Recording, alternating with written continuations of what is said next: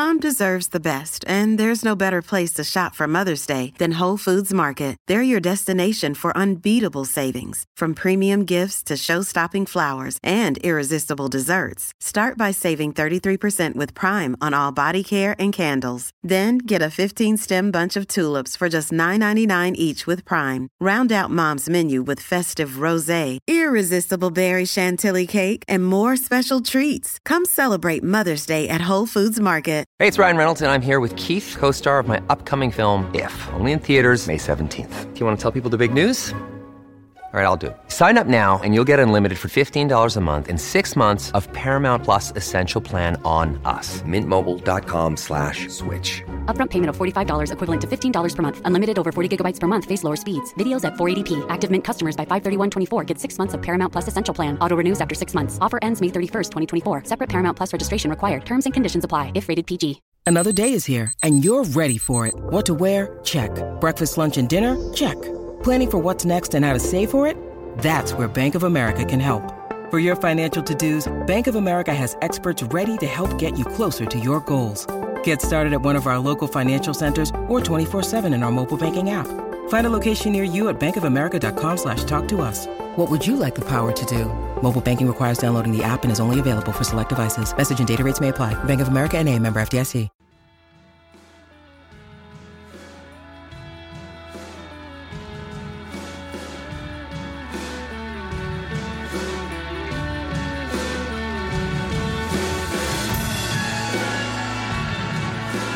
Hello and welcome to the Wisden Cricket Weekly podcast. We've got loads lined up today, some teams of 2022 to talk about, the Women's Under 19 World Cup, more Mankad chat, another T20 league has emerged, and Virat Kohli is good again. I'm Yas Rana, and with me today is Phil Walker, Jo Harman, and Katya Witney. Mark Butcher will be joining us later in the show. He insisted that we talked about Mankads, by the way, so you've got that to look forward to.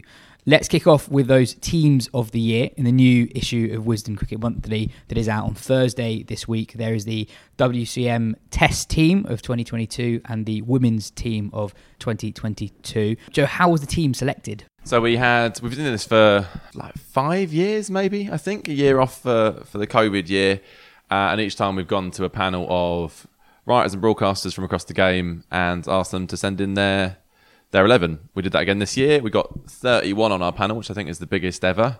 And then I'll tally up the votes, check them again, and uh, stick the team in the magazine. So the team is Usman Khawaja, Craig Brathwaite, Marnus Labuschagne, Babar Jonny Bairstow, Ben Stokes, Rishabh Pant, Marco Jansen, Pat Cummins, Nathan Lyon, and James Anderson. I really like that Brathwaite's in it. I didn't actually pick him myself, but he averaged over 60 this year, 100 in Australia, got that record breaking knock against England. Only Greenidge, Haynes, and Gayle have more runs opening the batting for West Indies than him, and he's only turned 30 last month. Which I couldn't quite believe. He- he's also forever, doesn't he's it? also rather tragically the only West Indian player in the top 50 run scorers for the calendar year 2022. So the 50th comes in with about 200 and something runs. Brathwaite is well up that list, and there is nobody behind him, nobody to help him, nobody to support him. The feature isn't just that list of 11 players. There are two profiles in particular that, that are interesting. So Taha did something on Babar Azam and Dan Gallan did something on Marco Jansen. Taha's was excellent. He went to Pakistan to, to see family. Not just for us. We didn't send them out there for this. Oh, those were the Good, days. good freelance gig, isn't it? Those were the days. Taha's was superb to try and unpick the mystery, the enigma of Babar Azam. Um, and as you say, yeah, Dan Gallan did a very good piece, kind of a pertinent piece, really, on uh, Jansen as well, where he raised the point that while he absolutely deserves a place in this side, the question has to be whether he will ever feature in another one, certainly in the next three or four years, because as we know, South Africa aren't really playing too much Test cricket. Yeah, and this cropped up a couple of times through the list. Phil's mini profile of Brathwaite touched on the same things, and it's unavoidable when you pick a team like this that some players have significantly more opportunity to get in there than others, and we don't pretend the team is fair because you know we don't control the schedule. England and Australia make up seven of the eleven this year, and you know they've both had very good years, so it's it's not hugely surprising. But that is also because they play so many more games, and if you're weighing up, say Chandimal for Sri Lanka, who's got an amazing record last year. I think he averaged over 100. Uh, Played what we picked as the innings of the year against Australia at Galle.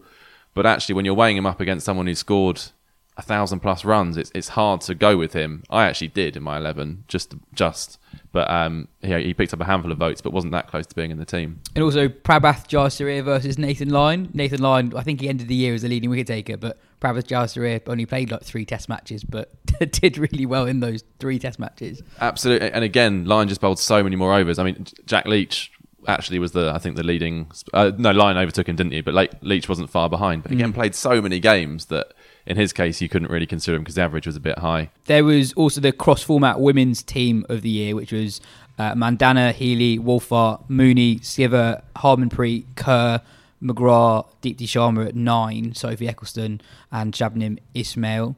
Plenty of batting in there. Plenty of bat. I was going to say that, that's a team that's got all bases covered. I guess with a cross format team with the World Cup, that's quite. Did you put more emphasis on that when you asked for people to give their selections? Yeah, well, Alyssa Healy is a decent example in that she didn't actually have a particularly good year. She was injured for some of it, but her performances in the World Cup, particularly see the semi final and then the final, were so good that she she couldn't be overlooked really. Whilst the men's team felt like a kind of team in flux, perhaps reflecting the change in, in Test cricket over the last year, with India not being quite so dominant. Uh, the women's team felt more like more of the same. There were six of the players that appeared uh, in in last year's team as well, uh, just three for the men's. So it felt like there was kind of more consistency there. But there was some, yeah, some. It's good to see some new names coming through. Nice to see not a ridiculous amount of Australians as well. Yeah, that's true. Actually, I don't know if that. I think there probably would have been one or two more Australians last year. So yeah, it's nice to see that that balance.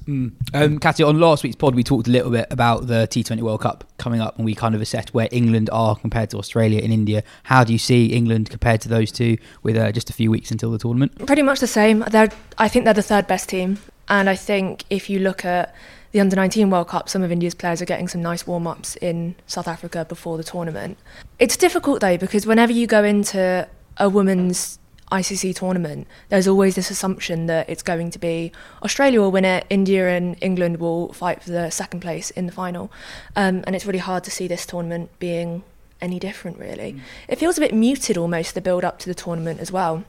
I guess maybe that is because people are getting a little bit like, well, Australia are going to win it. But yeah, that's kind of how I see it. I think somehow more than 50% of the questions we got this week were about Mankads. And I think there was only one since the last podcast, and that was the one in the under 19 World Cup. Some were, I wouldn't say really interesting, but they're probably as interesting as you can get on Mankads. But we're not going to read them out because there were there were so many of them. Even from, from your old tutor.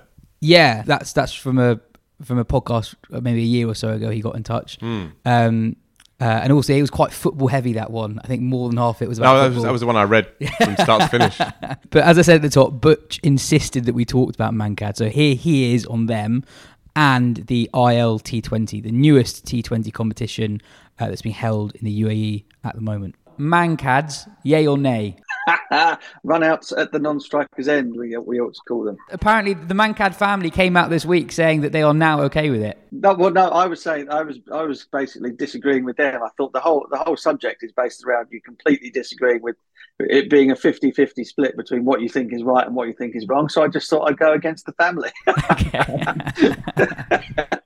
oh dear. No, I don't think it's quite right. Actually, you know, the the, the man uh, the man should be um, should be sort of sent to cricketing Mount Rushmore for it because it's because it's certainly um, it certainly caused and will forevermore cause uh, an enormous amount of can I say piss boiling? I've done it. There you go. Um, and will and will do forevermore. It amuses me this whole thing because I, I'm I'm kind of ambivalent about it one way or the other. There are some that you kind of were so evangelical about about this, including the Indian cricket team. I thought uh, until such a time as they decided that it wasn't that important after all. When if the bloke was on 98 and you'd already won the game, um, which made me laugh so loud. I kind of uh, the, the thing. I guess the thing in my head is that the way that people go on about about this, you know, batsmen should stay in their crease. Da, da, da, this is all very simple. It's not an emotive issue. It is. I'm sorry. There's nothing you you can do. You cannot you cannot turn around um, people's um, emotions around uh, around whether they think this is the right thing to do or the wrong thing to do any more than you can turn around um, people's emotions about whether you should walk or you know what, other, whatever the other emotion, emotive issues there are in, in cricket, or whether or not sort of blue passports are going to be more valuable to you than um, being able to visit and trade your nearest partners, neighbours for the rest of your life. You know, some people will say that it's important. Some people will say that it, it's not. The thing that that is most bizarre about this for me is that it, it, it, the argument is coming from a place whereby the game must have been horrendous. The game must have been almost unplayable before when when batters were sort of wandering out of their ground with impunity. you know, the absent-minded millimeter for backing up a little bit too early it destroyed the game as, as a spectacle up until this point. But now the Cape Crusaders of, of uh, men's and women's cricket, who are going to whip the bails off as soon as anybody so uh, so much as dares to leave their ground, saving saving a sport that was uh, that was being ruined, ravaged by this um, this horrendous crime of, uh, of absent-mindedly leaving your crease. Um, yeah, I suppose the other side of it is is that I can I completely understand the, the argument that you know just stay in your crease. You, you, have no right to sort of wander out of the ground, or if you do, you take the risk of being run out. I understand that too. Um, the, the thing I do not understand is is people who then decide to make an equivalence with it being the same as a stumping. Well, it's not. It's not the same as a, a stumping because the ball is not in play yet. It might be live, but it's not in play. A stumping is affected because the bowler has deceived the batsman into falling out of his ground, or the batsman has made a rash decision charging out the, out of his crease. Um, the, the the the Mankad has not has not been affected by by skill from anybody else because the game essentially hasn't started yet. And I suppose you could make the argument that fielders shouldn't be allowed to shouldn't be allowed to walk in until the bowler's left let go of the ball. If you know we are we are so set on the idea that the ball is live from the moment the the uh, the, the uh, or the the the, the that, that no one should gain any sort of movable advantage until the ball has actually left the bowler's hand. So there's another another piece of it for you. But I, I totally agree that people who are taking the Mickey um, deserve to, to get run out. And I also agree that when Jos Buttler got knocked over by who was it? Was it Ashwin? Was it Ashwin? Of course, it was Ashwin. You know, having having already given him a bit of a heads up that it was that it was coming, it was it was the daftest thing that I've ever seen. So, um, look, I, I thing is, I don't care about it either way. I just really, really enjoy watching other people get steamed up about it. Yeah, I guess I have two points on it. One, I think the reason why people get get quite riled up about it is because the way the game was played forever, even though it's been in the laws, is that you don't really do that, and it is now coming to the point where it is broadly accepted. And I just don't think people like change. I think it's as simple as that. And then number two, uh, whilst I I'm, I'm completely fine with it being in the laws and I'm fine with players doing it. I think sometimes when it's been done in the past, you can tell by the players who have done it that they themselves are not fine with it.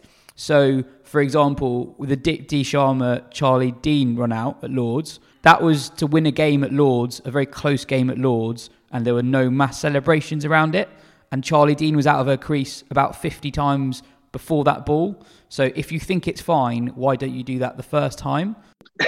But why don't you do it? Why don't you do it first ball of the game? You know? Exactly, exactly. But I do think what we're seeing now, and the one in the under nineteen World Cup the other day, for example, is that players are seeing it as a more legitimate way of taking a wicket. So they are doing it the first time they see someone leave their ground. There've been a couple in the BBL over the last few days where players have sought to do it at the first available opportunity. And I'm actually more pro that than I am seeing it not being done until the last possible point. Not being done until the until the game is right on the line. Yeah, and, and I mean, you know, that's always been another another sort of side point for me is that, that if it was as legitimate a, a, dismissal as any other, then why why is it that it only seems to happen when there's a one run to win and the last ball of the game, i.e. the that's the infamous example from the West the uh, the West Indies against Zimbabwe back in the under 19s World Cup. And so you know, so there therein is where where it sort of leaves a, a, hmm. pretty nasty taste. I think the other the other side to this is that we're looking at it through very much through the prism of professional cricket, or at least cricket that is either being televised or is um, you know is, is sort of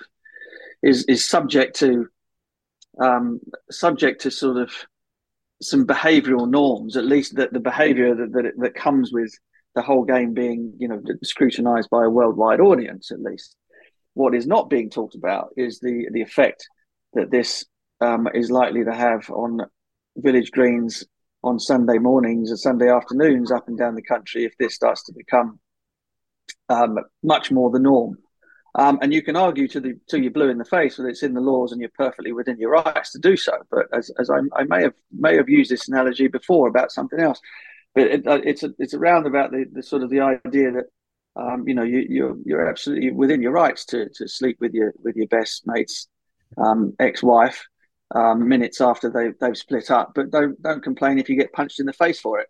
Um, mm. You know, and uh, you know you kind of I, I can just see absolute carnage happening up and down this land and many others if uh, mm. if people start start doing it um, uh, sort of as as a matter of course in club games because there, mm. as I said, there is there's very little sort of regulation in terms of people's behaviour there, um, and and the game um, as it is played and has been played for, for years and years and years with sort of you know with umpire guys umpiring their own players and all that type of thing. There's the game is always played on this sort of basis that there will be a bit of there will be good sportsmanship. Otherwise, we will not be sharing jugs in the bar type thing. Mm. Um, and if this thing, and if this starts, this this starts happening up and down the land, there will there will be blood. I'm telling you of that now. If the Mankad debate brings out people's emotive sides, the ILT20 tournament in Dubai probably doesn't yet. That's one of four T20 franchise competitions happening at the moment. There's the Bangladesh Premier League, the Big Bash, the SA20, and now this. What have you made of it? Because I've actually quite enjoyed the SA competition. Uh, big crowds, lots of young domestic players who we've not seen a whole lot of before doing really well and actually being some of the stars of the tournament so far. That can't quite be said about the ILT20 that seems to have quite a lot of money behind it. There are no fans. There aren't that many domestic players. Um, the game going on at the moment, I think, has eight English players playing in it, which is good from a selfish point of view, but it is also quite weird the whole thing is is is pretty weird. Um, you know, the on the one hand, the, the T20 cricket was brought in in in England. What was it back in two thousand and three to kind of bring fans back to the game, and its its entire raison d'être has been to to get people into grounds, to get people out there watching live cricket again. And obviously, you do that. It, it, the knock on effect is that television companies want to put it on, and it, and it creates revenue etc., etc. And that's kind of you know the sole purpose behind it. There was no, nothing else. There was no other reason. Um, and so when you put on what is now um, the second most lucrative T20 tournament in the world, the, the, sort of like the the top rate for for players there is 450,000 US, making it sort of second behind the, the, the, IPL in terms of money that can be earned by the players. Uh, and when you add to that the fact that you can have nine overseas players playing in your team because the UAE, um, it, it's not being that it isn't a, a, a full member. Um, the stats don't actually count to, towards anything, but also there is no necessity for there to be um, any more than two UAE players in any any one of the six teams at any point. And as you rightly say, there's nobody in the grounds. It's kind of like, well, what and who is this for? I think we can take a, a pretty good guess. it's come from obviously it comes from from TV revenues. It might come from one or two other places, but um, it certainly isn't there to please any sort of fan base. Um, and uh, and of course, what it what it is doing is it's sucking players in from you know the Super Smashes on at the moment. The Big Bash League has, has sort of been decimated as it as it tends to the last two or three seasons, in its second half with players leaving to go and do other more lucrative things. Uh, when you add to the fact that the South Africa thing is happening at the same time as well, you've kind of got this this drain of um, you know of, of full members uh, T20 competitions happening at the moment. So not only is is T20 sucking players away from international cricket is starting to suck players away from T20 cricket as well. And I think you made the point before that when there's this much money around in competitions outside of the IPL, people are increasingly going to view the English summer, English players are going to increasingly view parts of the English summer as that's the time to take a break actually because they can make so much money in the winter. And we're not we're not talking centrally contracted players. We're talking players below that. Yeah, I mean, you know, one of the again one of the sort of our our shining lights, I suppose, one of the big the big saving points always for English cricket is the Northern Hemisphere summer. Um, you know, the, we haven't even talked about the, about Major League Cricket yet in, in the states. I mean, that potentially is another um, another drain on on players from our side of the world because it is you know it's northern it's northern hemisphere summer, and doubtless there will be an enormous amount of cash flying around in it as well, which will sort of dwarf the, the hundreds. What is it, 120 grand top top rate, whatever for the, the sort of top players in the hundred doesn't even compete, doesn't even compute. So, um, yeah, there, there's.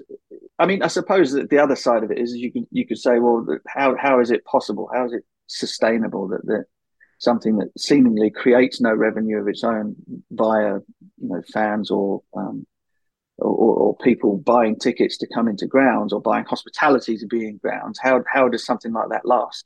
Um, I guess it remains to be seen. Well, cheers for your time, Butch. Catch you later. Yeah, no problem. Samuel asks Have the ILT20 organisers forced Rehan Ahmed into opening the batting simply to force you guys to discuss it every week? And then Jamie asks James Vince, Rehan Ahmed, and Ollie Pope. England's Ashes top three? Question mark.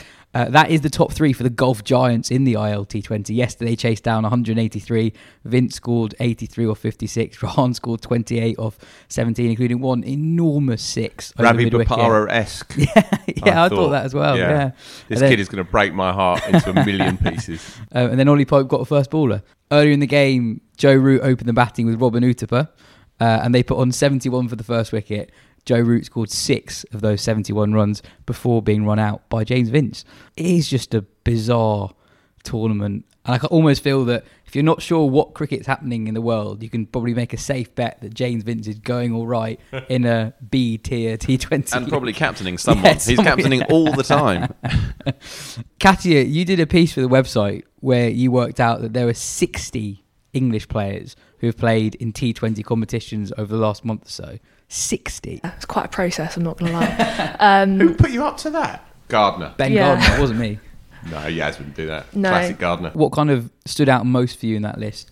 That Josh Cobb is currently the only player in the BPL, and all the other English players have left okay. and gone to other franchise comps. So he's the only one left. Yeah. Okay.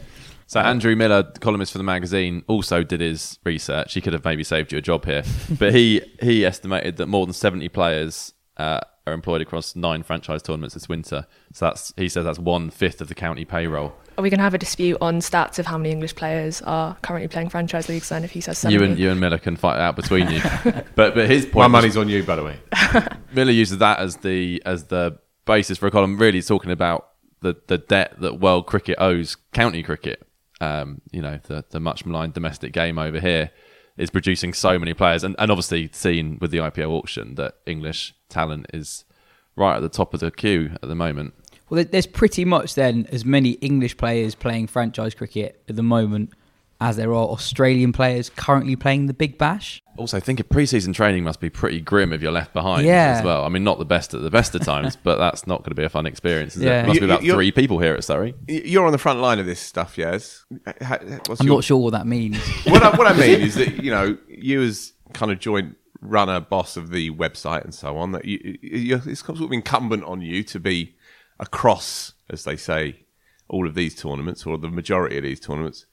What's your own relationship with this stuff? How, how, do you manage it? How do you manage your weeks, and how engaged can you can you get? Early days, I am quite into the South African competition. Well, it's good quality, right? It's good quality, but but so is the UAE one. To be fair, but the big difference is you've got local players you've never heard of who are doing well, local players who you might have heard of but you've not seen that much of doing well. Um, and you've got fans. There's good, good crowds yeah. turning up. Whereas this UAE, UAE competition, there's basically no one there. There are some people there. It's better than the Abu Dhabi T10, but not a huge amount.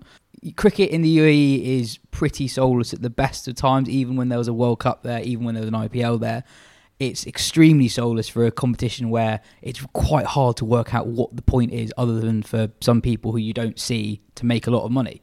I mean, I can't see how it's sustainable to be playing paying people upwards of half a million pounds for a competition that I don't. It just cannot have that many eyeballs. Yeah, it's it's pretty grotesque.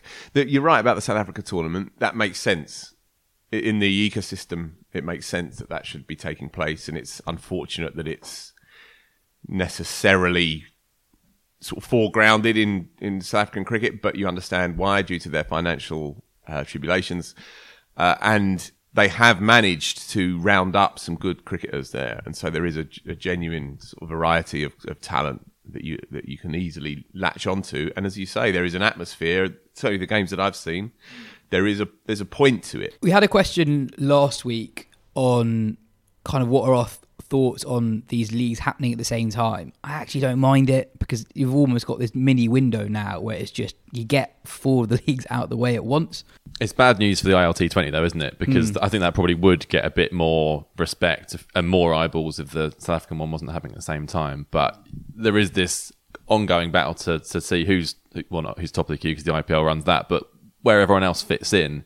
And if you're the second best T20 tournament that's going on at that time, then it's going to be hard to to uh, summon a huge amount of respect for that league. And it's not even just the second best T20 competition, it's the second best T20 competition with significant IPL investment. You've got IPL team names in both of those competitions, which is quite strange. And my boy Grant Roelofsen made his first 50 for the, the Mumbai team, mm-hmm. the Cape Town Mumbai Yeah, Indians. yeah. Is that what they're called? MI, I think, I'm not sure they're supposed to say they're the Mumbai Indians, but they are MI branded. Right. MI Cape Town. That trips off the tongue, And, um, anyway, my boy made, made a 50 odd. And and George Linde, my boy, also Yes. of MI Cape Town fame, is, Yeah. is going well as well. Basically, our village team, isn't it? Pretty Made much with, with Archer and Rashid Khan. Yeah. But that's the thing, to isn't it? When you have those four, there's a real thinning of talent that comes across the T20 competitions that maybe don't pay as much or Hmm. aren't as attractive or in attractive places. So, whilst, yes, it is quite nice on a freezing day to have some nice cricket on all day, seamlessly, BBL in the morning, SAT, tw- ILT 20, SAT 20, seamlessly, the quality of cricket does kind of get affected. Mm, definitely. Um, you've probably talked about this in previous weeks, but Big Bash is reducing its number of games and the time in which it takes place from next year. In in large part, I think, because Yeah. of the the talent drain from Australia to the more lucrative leagues now now springing up in Aus- in uh, South Africa and, and, people and losing interest as well. Though, There- right? there is that. As There- as the hundred works out what it wants to be in years to come, the Big Bash should be a cautionary tale, which is odd because that was what sort of inspired all this in the first place. But you know, less is more is is is often the way to go. Yeah. There are some very fun aspects of the ILT20 though. Uh, so Manish writes in to say you must talk about the fact that the ILT20 has a WWE style belt for the leading run scorer. Purple and orange caps are dead to me. I want Harry Brook to walk out dressed as Triple H at the IPL. Have you seen this? No. So uh, Robin Uthappa is the leading run scorer in the ILT20 at the moment. Show me a picture. And I'll put it in the reply to the, to the tweet plugging the pod. And he's got this massive WWE style belt. Doesn't it get in the way him. of your, your batting? No, he doesn't. I don't think he wears it when he bats. Um, oh right, okay. um, so you just parade it off.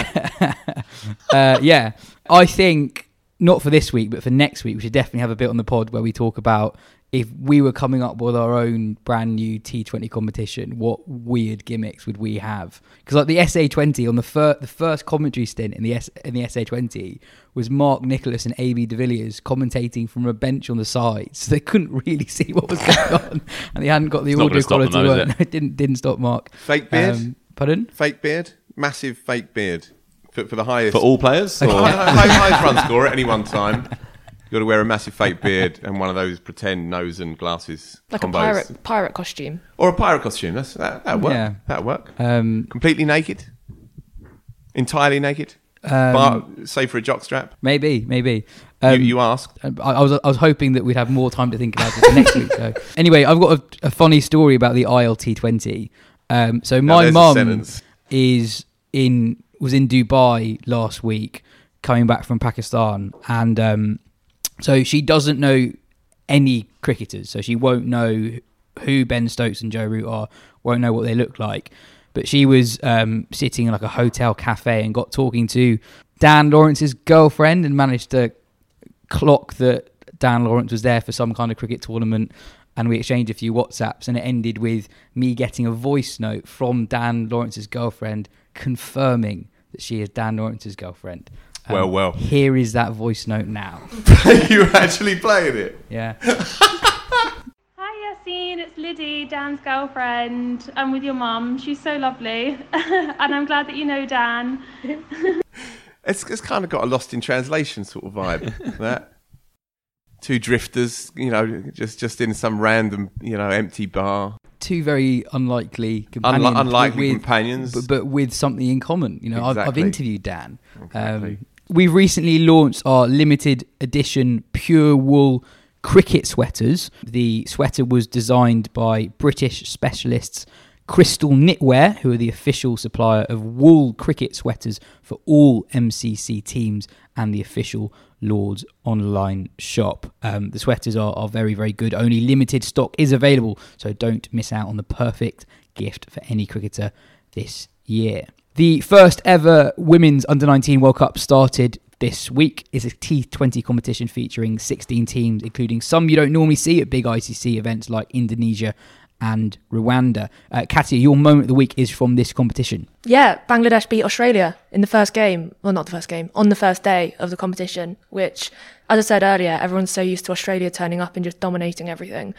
Um, it was quite nice to see a rare Australia loss, to be honest. And they didn't just beat them narrowly, they limited them to 130 and chased it down within 18 overs.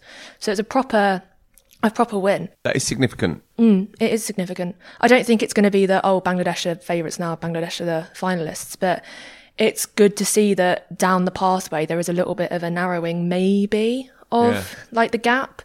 But We saw it with the, the boys as well, didn't Yeah. we, a few years ago. Obviously, their, their under 19s won the tournament. Yeah, I was I was going to make the point. I mean, they haven't really kicked on as a as a side since then, have they? As a men's team? I think you've struggled to say that they had, really. yeah, I, I don't think it's like massively significant. Uh, it's still going to be Australia, India, England, I reckon, as like the three teams to beat.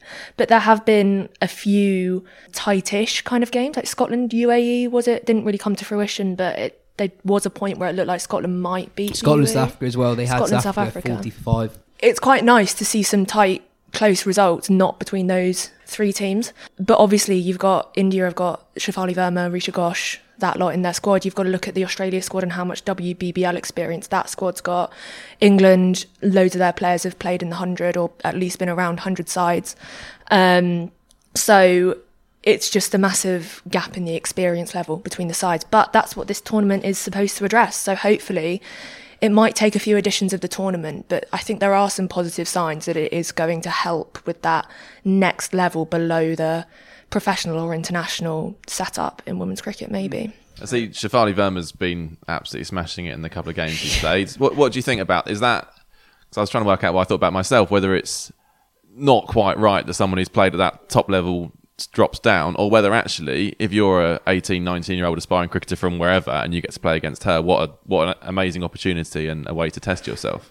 I don't know. I, I've really flip flopped on it because it is, it's a really difficult one. I don't know whether, obviously, it's great to have these players getting experience against the best players in the world. And I think someone made the point yesterday that if you're looking at current form, maybe Richa Ghosh is the one to have the conversation around in that India side.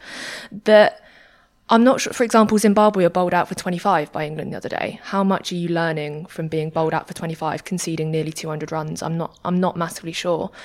But then it's also really difficult to try and put a rule in place around it because if you say if you've got more than 20 international caps, you can't be in the under 19 World Cup, that severely limits the player pool of countries that already have a severely limited player pool. And will that actually close the gap? I'm not sure. England didn't bring, uh, even before they got injured, they weren't going to bring Alice Capsey, they weren't going to bring Freya Kemps, but their players still have a massive amount more experience than other players. So I'm not sure, A, how you would implement the rule, and B, whether the rule would be even massively effective in closing that gap. I think India would still be pretty dominant, even without Shafali Verma and, and Richa Ghosh and, and the like. So it's a really, really difficult issue. We're looking up yesterday that Katherine Fraser, the Scotland captain, is Scotland's leading wicket taker ever in T20I cricket, senior T20I cricket, and she's playing in the 19 World Cup. I think on your point about uh, comparing how how quickly we might see Bangladesh challenge at senior level, I think it is different to a men's under 19 World Cup because if you look back at men's under 19 World Cups, it can take ages for those players to actually a lot of those players from one cohort to break into the international setup. Whereas in the women's one already, you've got current internationals which you don't really have in the men's one. But even even like in the England team, there's no current internationals. But someone like Grace Scrivens probably isn't that far from the England team. Bangladesh are doing well there. Maybe there's the gap between that and the international cricket isn't so big. Just on Bangladesh, I wanted to mention that um, they beat India in a warm up game. Uh, just before the tournament, and one of the players who got runs against Australia, Shorna Akter, she only turned 16 this month and scored 78 against India in that warm up game. Yeah, exciting things from that Bangladesh team. Yeah, but but the whole it's part of this process, isn't it? Like women's cricketers start very very young. What Catherine Brunt was what 14, 15 when she came into the England side all those years ago, and like it's part of the process of professionalism and naturally reordering things so that that doesn't happen because that shouldn't obviously there are exceptions but that shouldn't really happen all the time that teenagers are playing and now that players who are properly adults have that chance. They don't have to have second jobs and they can play cricket for a living. The Under 19 World Cup will take a few additions, but hopefully it will help this process of restoring the balance within international sides that their players aren't massively too young to be playing international cricket and have that opportunity to develop and that will increase the standards. So really good signs I think so far from tournament to be honest. Definitely. Phil and Katya, you weren't on uh, last week's show when we talked about Australia boycotting their upcoming series against Afghanistan. We got um, some constructive criticism about our conversation on it. Some people made the fair point that we talked too much about Cricket Australia's decision rather than what's happening in Afghanistan and to women's cricket in the country. We got a really well thought through email from Nick on the topic. I'm not going to read the whole thing out, um, but I'll read out a section of it. Uh, part of the regulations of being a full member of the ICC are that you will have a women's side. Before the Taliban took hold, there were steps being made to develop the women's game. That has completely stopped, and many women's cricketers had to flee the country to escape persecution following the US withdrawal from the country. Does that mean that Afghanistan should be removed from the test game and much of the progress that has been made being undone? I don't know, but it certainly warrants a discussion. Um, just on that, uh, although Afghanistan have never completed a or never competed in a full women's international. The Afghanistan Cricket Board did award 25 central contracts in November 2020, so progress was being made not that long before the Taliban took over, and obviously that has been completely halted. We are talking about it again before we started recording today, and it is a very difficult situation. We're actually trying to get an expert from Afghanistan to talk about it, but we weren't able to get one in for this episode. But we will continue to try to do so. It's obviously it's a massively massively complicated issue. I went to a, an equality conference in the summer for the women's Euros and members of the Afghan women's football team were there who fled the country when the Taliban took over. And they told their stories and they were harrowing. And I think what is sometimes forgotten in this conversation is that they don't they're not just stopping women from being educated. They're not just you know stopping them from playing cricket. These women have been actively hunted through the streets with machine guns. And that should be at the forefront of every conversation. And what really stood out from that you know, all the statements, everything, was that those players weren't mentioned. They weren't mentioned at all. And whether you think it's right that these matches should be a platform for protest or they shouldn't play them whatsoever, when the T20 World Cup happened in Australia, there were no protests when Afghanistan played. There was nothing. So if you're looking at would you not play the game or would you go and play the game and protest? It's better to not play the game from my perspective than go and play the game and say nothing about it whether you think it's going to make change or not, it should be mentioned and it should be brought to people's attention and it should be highlighted that it's just it's not right at all. Well said. Phil, what's your moment of the week? Um, the in the hours before we went to print, uh, a big article that was due to happen didn't happen, and so uh, I brought forward a piece on the explosion in the in the commercial world of women's cricket. So I brought that forward and did some interviews at the death uh, to try and pull it all together. And it was around the time that news was breaking on the uh, the not the women's IPL because we can't call it that, um, but effectively the women's IPL. Um, and the numbers were starting to flood out uh, the the sheer scale of what of what we can look forward to here.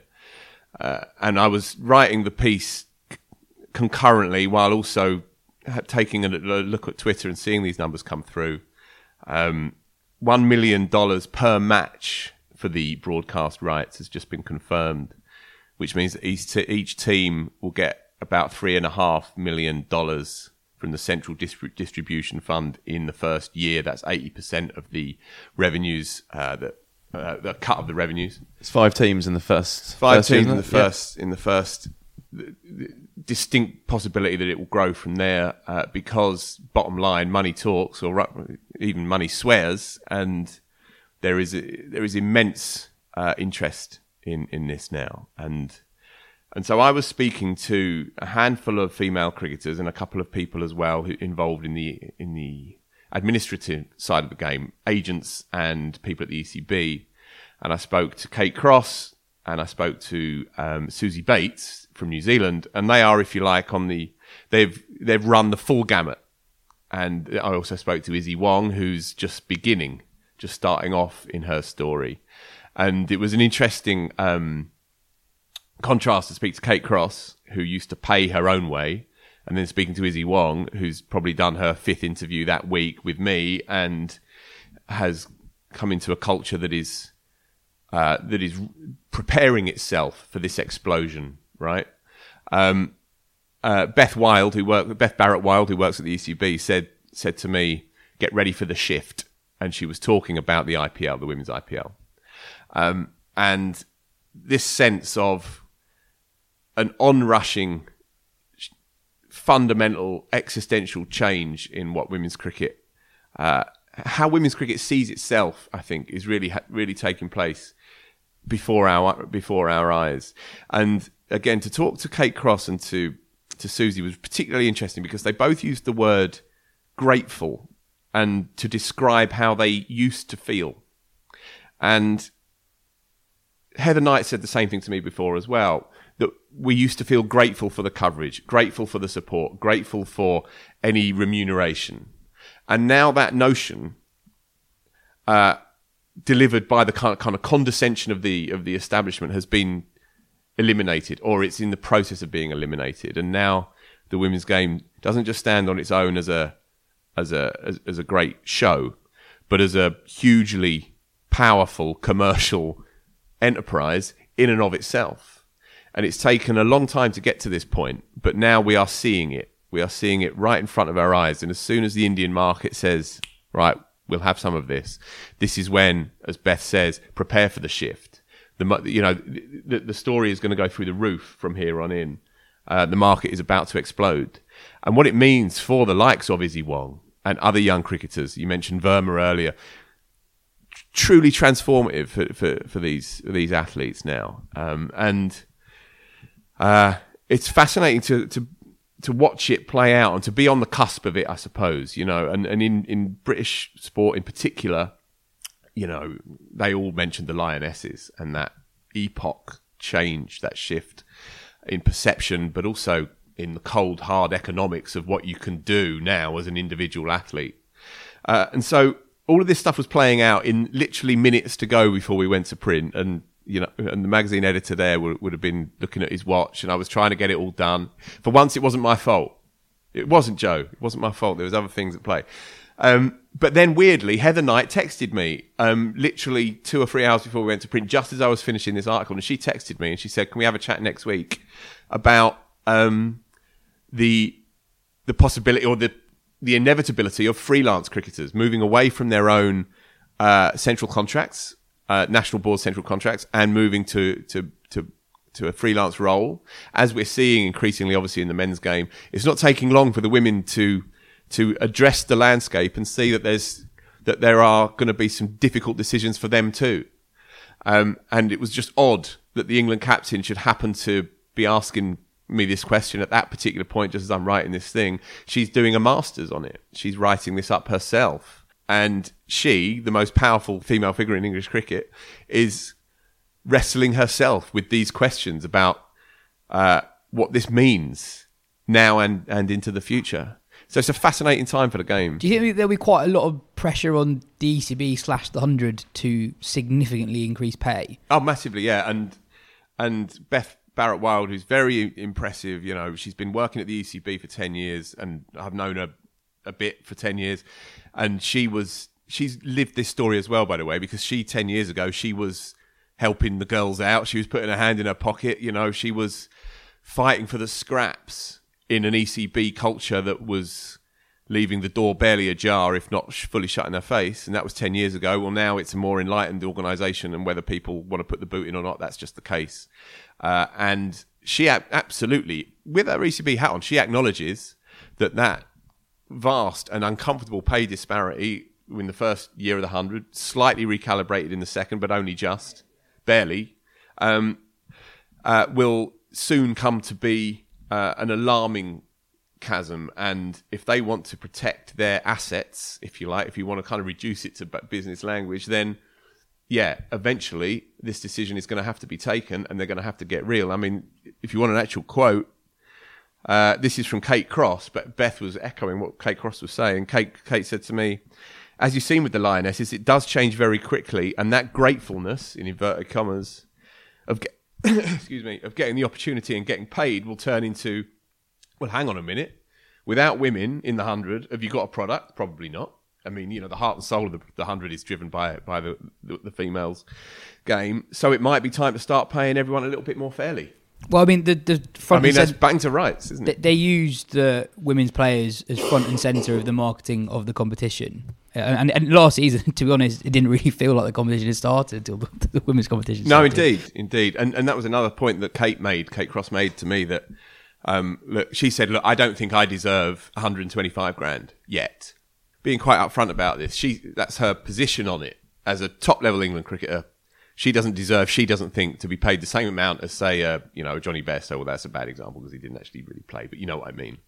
Um, but what they have been begging for for ages is equal opportunities, equal chance to play from a very early age onwards. So what you see still within with with male cricket is you still get all of those advantages from an early age, all the way through the pathways, through the academies. It's still the system is still set up to reward and benefit young male cricketers far more than young female cricketers.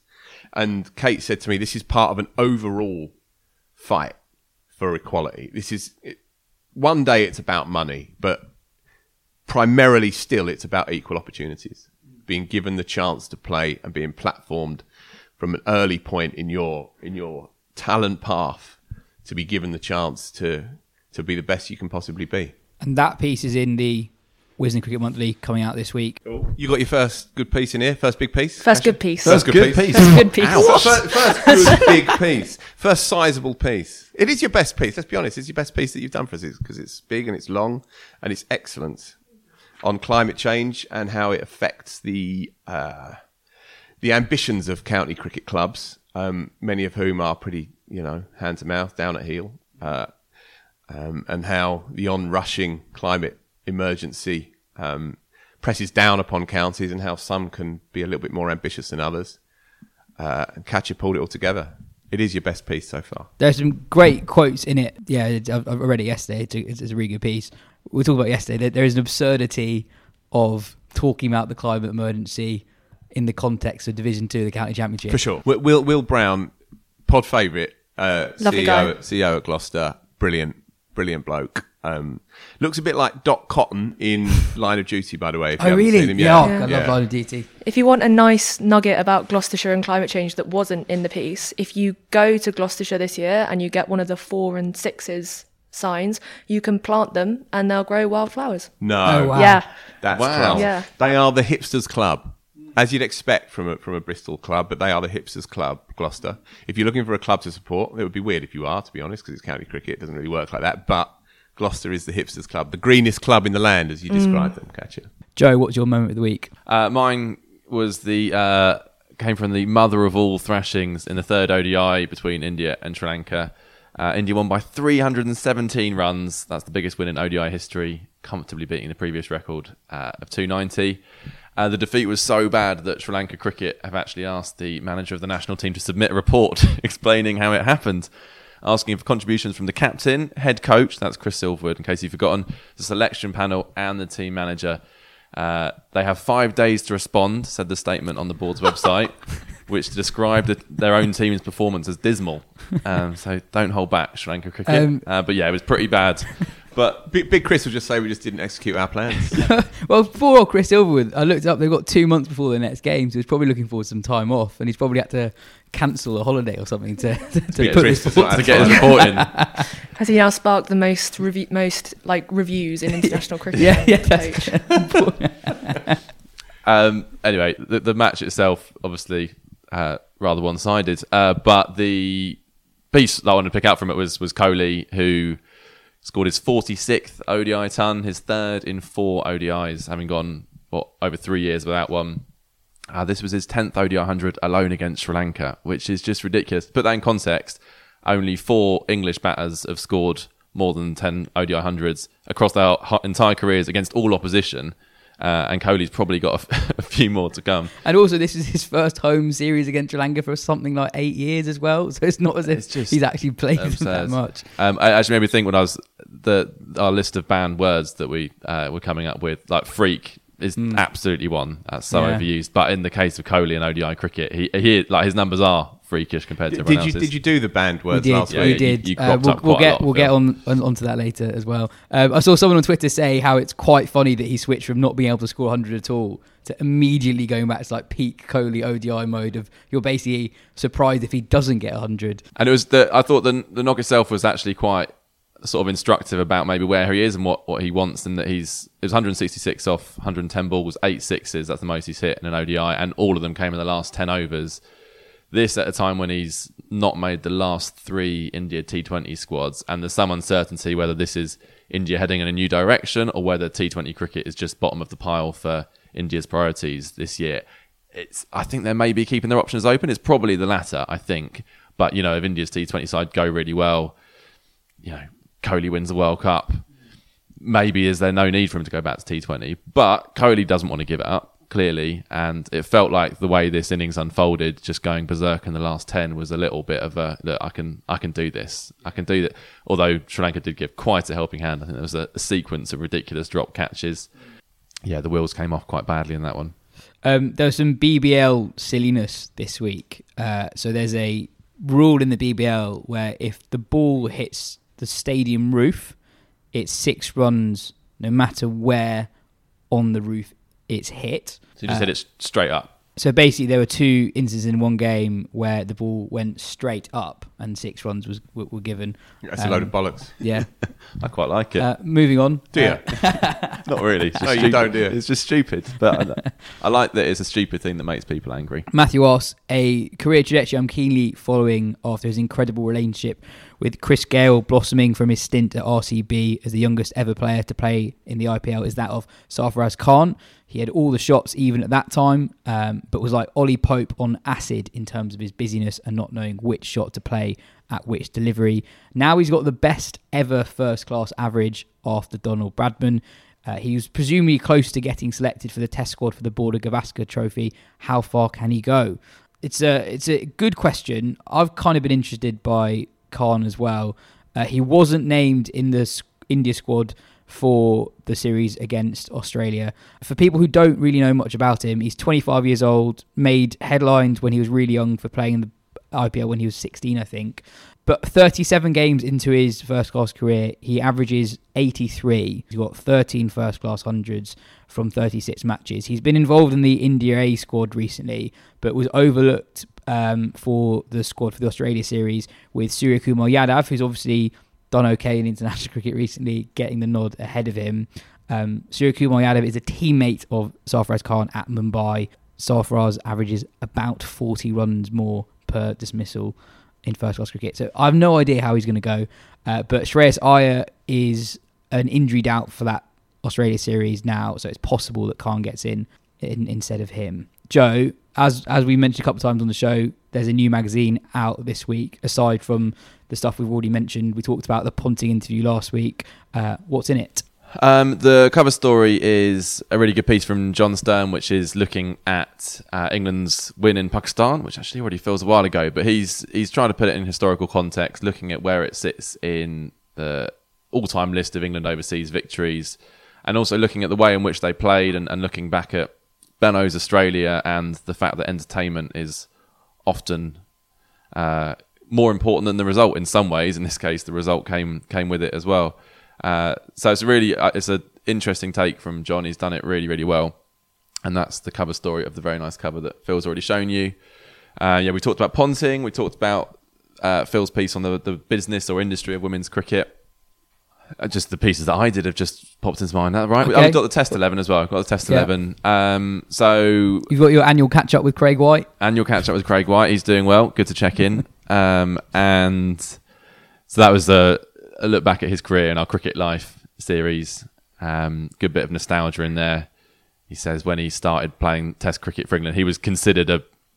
There was uh, accusations of favouritism because Ray, Ingwer- Ray Illingworth uh, was the England selector, obviously big Yorkshire man. Craig White was playing for Yorkshire, had only just started bowling pace about two months earlier, and suddenly he's in the England Test side, which White admits he was not ready for, and said Atherton made no secret at all of the fact that he did not want White in his side and would sort of bring him on after 55 overs and say get Lara out when he's on 130, which obviously he did later in the in his career.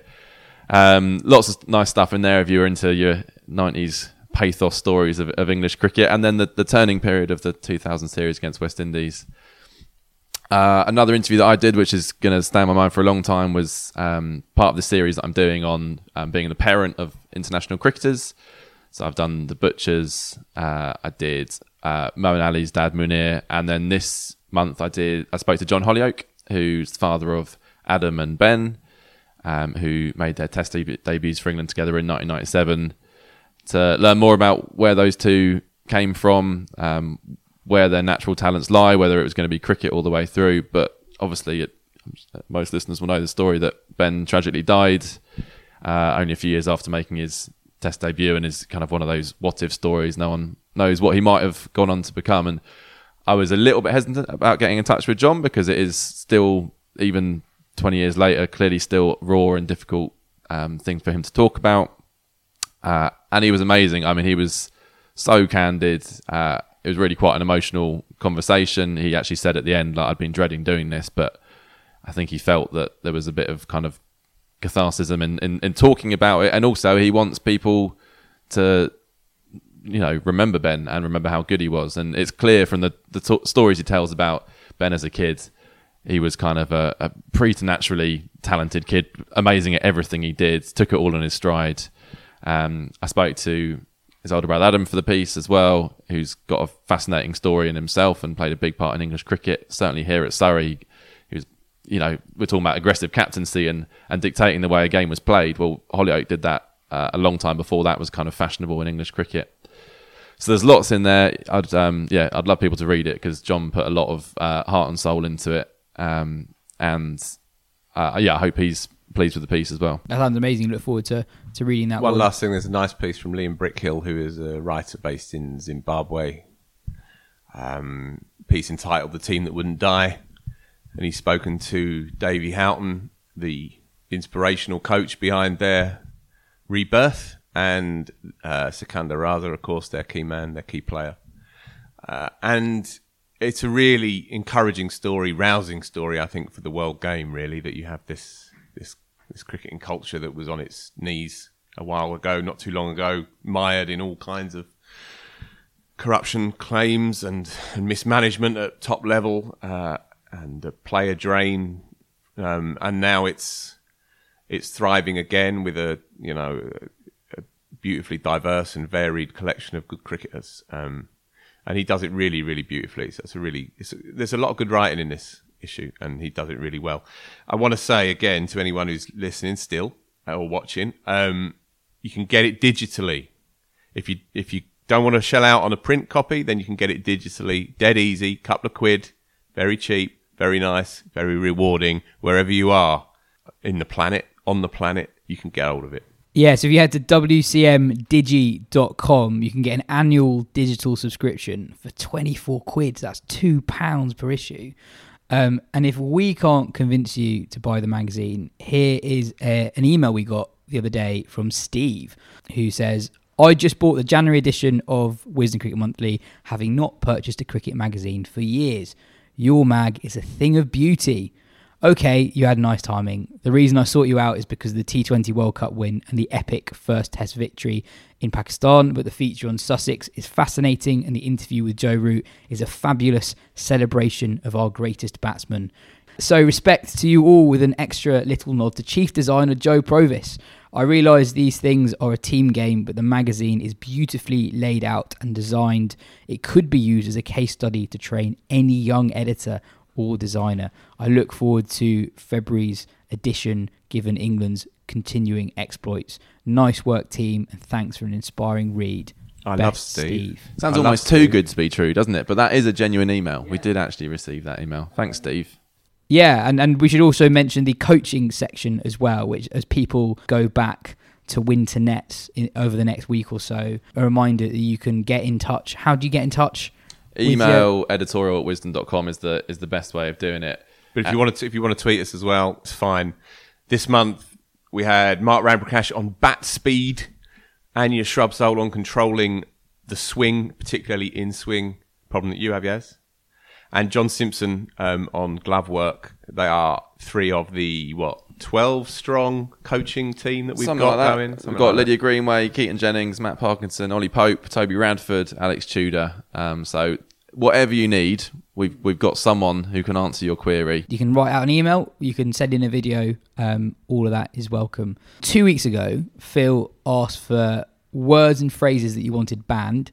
Um, I don't Can think of worms. I don't think Phil listened to last week's episode. He doesn't Uh, listen if he wasn't on it. That's okay. that's the rule. Um, I do sometimes. Bits of it. Phil didn't get to the end of last week's podcast where we went start. through the uh, list of banned words. Uh, I, I'm not sure how much it will surprise you, but you were the target of, of most of them. Um, Hmm. Sure. So I thought we'd end today's pod with a nice message we got about Phil from one of our listeners. No, we, no, no, don't do that. No, I, I don't. I don't need that. You know, I'm down in the gutter anyway. That's fine. It- you is it you not- don't have to do that. No. I, I, I have. I, I've be, not been unaware of certain certain targeted um, volleys uh, in my direction, and that's fine. I think there's a lot of warmth in those volleys. No, no, no. But but there was one which I will defend to my deathbed, Yeah. and it's strumming because it's a catchphrase. It's a catchphrase, right? It's also a beautiful word, and it does the job succinctly. And I'm not always known for my brevity. Strumming, I will protect and cherish until the day I die. Whoever sent that one in, no, Uh, this did having crop that. up last week. but, Um, yeah. I am going to read out this nice It's a email. catchphrase. Uh, so this is from Salman, uh, who on YouTube commented, "Great pod as always, guys. I'm a doctor and a sports tragic from Lahore, and your weekly podcasts are the thing I look forward to the most the entire week. I discovered you guys during the early days of COVID and have been hooked ever since." Phil's description of Babar Azam's century after the New Zealand game in the 2019 World Cup are still my favourite words anyone has ever said about a cricketer. I listen that's to it ludicrous. at least once a month. Um, Thanks, mate. uh, Phil's my favourite, and it would be nice if you guys could feature my comment in next week's episode. It will give me more motivation to write Did you say extensive Sa- emails. Salmon? Yeah, Salmon. Salmon, you're one of your own, mate. One of your own. Thank you, Um, my friend. What a glorious And thing if, to and if people haven't uh, have, have have started listening to the podcast since then, so we did World Cup dailies in the 2019 World Cup, and uh, our staffing schedule was a little bit all over the place, so we had to get creative of how we were doing certain episodes. So after the, the Babar Azam century at New Zealand, I think Phil did like a five minute monologue at the start of one episode about Babar Azam's century before he talked to someone else. I can't. Remember but really he did have a guest. This was purely optional. Was he? no, I did. Uh, Andrew Alderson, the- Okay, the, the, okay. esteemed New Zealand cricket writer, and You I did the said, I said first to him, "It's not impossible that I had taken a drink that evening. It was a Okay. Saturday night, and I said to him beforehand, I've got a thing on Baba. Uh, do you mind if I, you know, indulge me?" And he said, "You know, he's New Zealander, so he's very relaxed about it." Yeah. He said, "That's fine." Nicest man in cricket journalism. Yeah, he's- lucky you had him on with you. he's a 'cause joy. I think a lot of people wouldn't have put up with Yeah. that. Um, anyway, I think that's enough for today's show. Cheers, Plenty. Katya. Cheers, Phil. Cheers, Jo. This has been the Wisden Cricket Weekly podcast. We'll be back next week.